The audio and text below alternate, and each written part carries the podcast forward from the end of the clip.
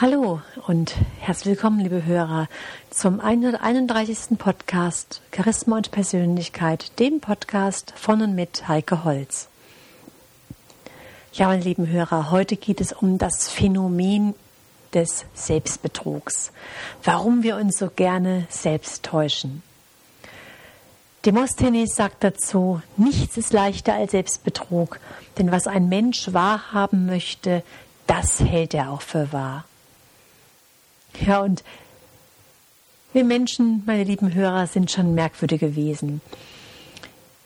Wir verfügen über ein hochentwickeltes Denk- und Wahrnehmungsvermögen und können im Prinzip die Umwelt vom fernsten Stern bis zum kleinsten Atom präzise vermessen. Doch wenn es um die eigene Person geht, dann sind wir mitunter für das Offensichtlichste blind. Denn scheinen alle unsere kognitiven Fähigkeiten nur dazu zu dienen, dass wir uns die Wahrheit schönreden. Selbstbetrug kann sehr blockierend sein. Vielleicht kennen Sie solche Gespräche. Nach dem Sommerurlaub trennt er sich von seiner Frau, erzählt die langjährige Geliebte im Mai ihrer besten Freundin voller Vorfreude. Oder ein Mann, der sagt, ich bin glücklich als Wirtschaftsprüfer. Und tatsächlich hätte er viel lieber Musik studiert. Wir lügen uns in vielen Situationen in die eigene Tasche. Und dieser Selbstbetrug ist eigentlich Selbstschutz. Doch er hält uns davon ab, wichtige Veränderungen in unserem Leben herbeizuführen. Oftmals wollen wir einfach nicht hinschauen. Da ist diese Frau, die von ihrem Geliebten erzählt, der sich trennen möchte. Er steckt inmitten einer unglücklichen Ehe, so sagt er. Er möchte seinen Kindern nicht wehtun, noch nicht. Wenn sie etwas älter sind und alles verstehen, dann geht's leichter. Nächstes Jahr aber sicher, das hat er ihr schon letztes Jahr vor Weihnachten versprochen. Und als dann diese Frau ihrer Freundin im Mai von der geplanten Trennung nach dem Sommerurlaub erzählt und dabei von einem gemeinsamen Leben mit ihrer großen Liebe träumt, möchte sie sich das gerne selbst anreden, möchte sich das gerne selbst glauben. Sie schützt mit der Selbstlüge ihre Investition von Gefühlen und Hoffnungen und weicht den Konsequenzen aus, die ein realistischer Blick auf die Tatsachen von ihr fordern würde. Sie wäre wieder Single. Sie müsste sich eingestehen, dass sie drei wertvolle Jahre ihres Lebens verschenkt hat, obwohl sie sich doch noch eine eigene Familie und auch Kinder wünscht. Indem sie den ehrlichen Blick auf ihre Situation abwehrt, schützt sie sich vor der Konfrontation und vor dem eventuell endgültigen Schritt der Trennung.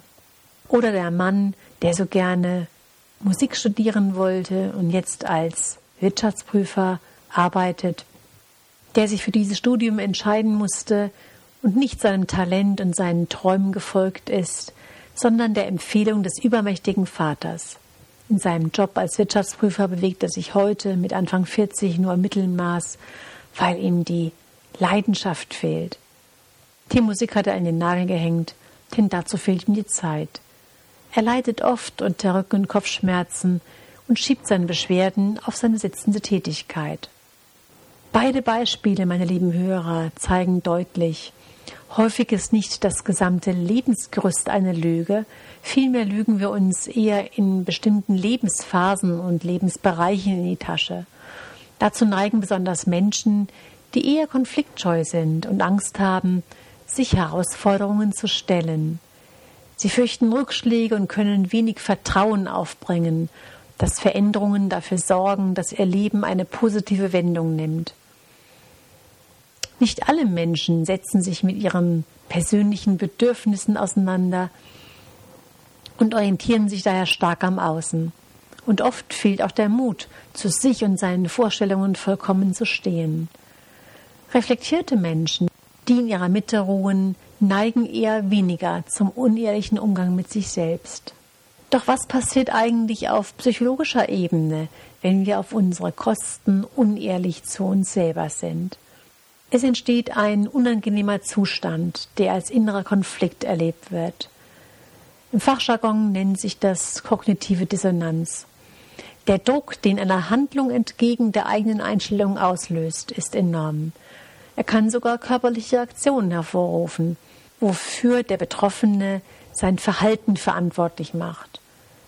Also der Mann im falschen Beruf hat das zu viele Sitzen für seine Rückenschmerzen verantwortlich gemacht. Also wir spielen dann ganz oft diese Dissonanz herunter. Wir leugnen die Tatsachen, wir wollen nicht hinschauen. Manchmal erklären wir unser Handeln im Nachhinein als unfreiwillig oder wir reduzieren die psychologische Aufruhr durch Überlagerung und Ablenkung von außen, also mit Alkoholgenuss, mit Zigaretten, Extremsport und ähnlichem. Diese Selbstlüge wirkt wie Dämmwolle. Die Selbstlüge wird nämlich als Schutzmechanismus unseres Egos benutzt, welches durch die Widersprüchlichkeit unseres Handels und unserer Gefühlswelt aus dem Gleichgewicht zu geraten droht. Das Verdrängen bewahrt uns vor verätzenden Erkenntnissen und negativen Perspektiven. Und umso heikler ein Thema subjektiv gesehen für uns ist, desto größer der Widerstand, einen ehrlichen Blick darauf zu werfen. Diese Selbstlüge müssen wir jetzt nicht von vornherein negativ bewerten. Der Mann als Wirtschaftsprüfer und seine Frau haben gerade ein Kind bekommen und eigene Eigentumswohnung gekauft. Jetzt, gerade jetzt, seinen Beruf in Frage zu stellen, das wäre bestimmt nicht der geeignete Zeitpunkt. Also der geschönte Blick auf seine berufliche Situation hilft ihn durchzuhalten, bis der Nachwuchs aus dem Gröbsten raus ist die Frau wieder in den Job einsteigt. Und dann ist der Zeitpunkt günstiger, eine Neuorientierung zu wagen. Von Willi Meurer stammt das Zitat, wer wirklich etwas will, findet einen Weg, wer nicht will, findet Ausreden. Und dieses Zitat, meine lieben Hörer, verdeutlicht ganz klar, wie wichtig es ist, nicht immer Gründe und Ausreden zu suchen, warum ausgerechnet der jetzige Augenblick für eine Veränderung ungünstig ist. Ansonsten verschieben wir unsere Wünsche und Bedürfnisse immer und immer nach hinten auf ein später, bis es irgendwann zu spät ist. Und auf dem Sterbebett, meine lieben Hörer, das wissen wir inzwischen, bereuen zahlreiche Menschen ihr ungelebtes Leben.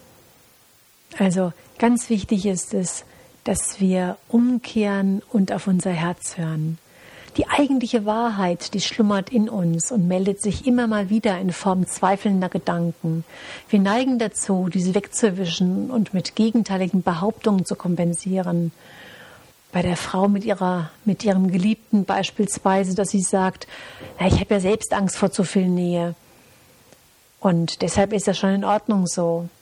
Doch wenn sie wirklich auf diese eigene innere Wahrheit hört dann sollte sie den Selbstbetrug nicht mehr länger aufrechterhalten.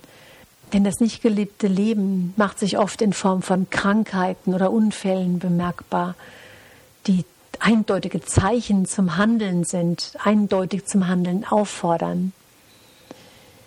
Diese nötigen Schritte zu tun, ist natürlich ein Riesenschritt. Doch aus der Distanz im neuen Licht betrachtet erkennen die Menschen ihre oft jahrelangen Wege des Selbstbetrugs. Der Schleier lüftet sich, die Wahrheit fällt wie Schuppen aus den Augen. Also die Ehrlichkeit ist der Weg zur Gesundheit und zum selbstbestimmten Leben, meine lieben Hörer. Und wenn Sie ahnen, dass Sie nicht in allen Bereichen des Lebens ehrlich zu sich sind, sollten Sie Folgendes versuchen. Schreiben Sie eine bestimmte Situation einfach mal auf, als wäre es ein Problem Ihres Freundes, der Ihnen davon berichtet. Das schafft den Abstand zu ihren eigenen Gefühlen. Und dann stellen Sie sich die Frage, was würden Sie Ihrem Freund raten? Eine andere Möglichkeit ist die, dass Sie einfach eine Distanz einnehmen, als würden Sie auf dem Mond sitzen und sich selbst als kleiner Mensch von oben betrachten. Und da schauen Sie jetzt mal, was sehen Sie aus dieser Ferne? In welchem Spiel des Lebens befinden Sie sich gerade? Was würden Sie als der Weise von oben tun? Was würden Sie den kleinen Menschen da unten raten? Und dann kommen Sie ganz schnell darauf, ihren eigenen Selbstbetrug aufzudecken und neue Wege zu beschreiten, die für sie wichtig und ihnen ganz persönlich angenehm sind. Ja, meine lieben Hörer, das war's dann für heute. Bis zum nächsten Mal wünsche ich Ihnen eine gute Zeit. Ihre Heike Holz.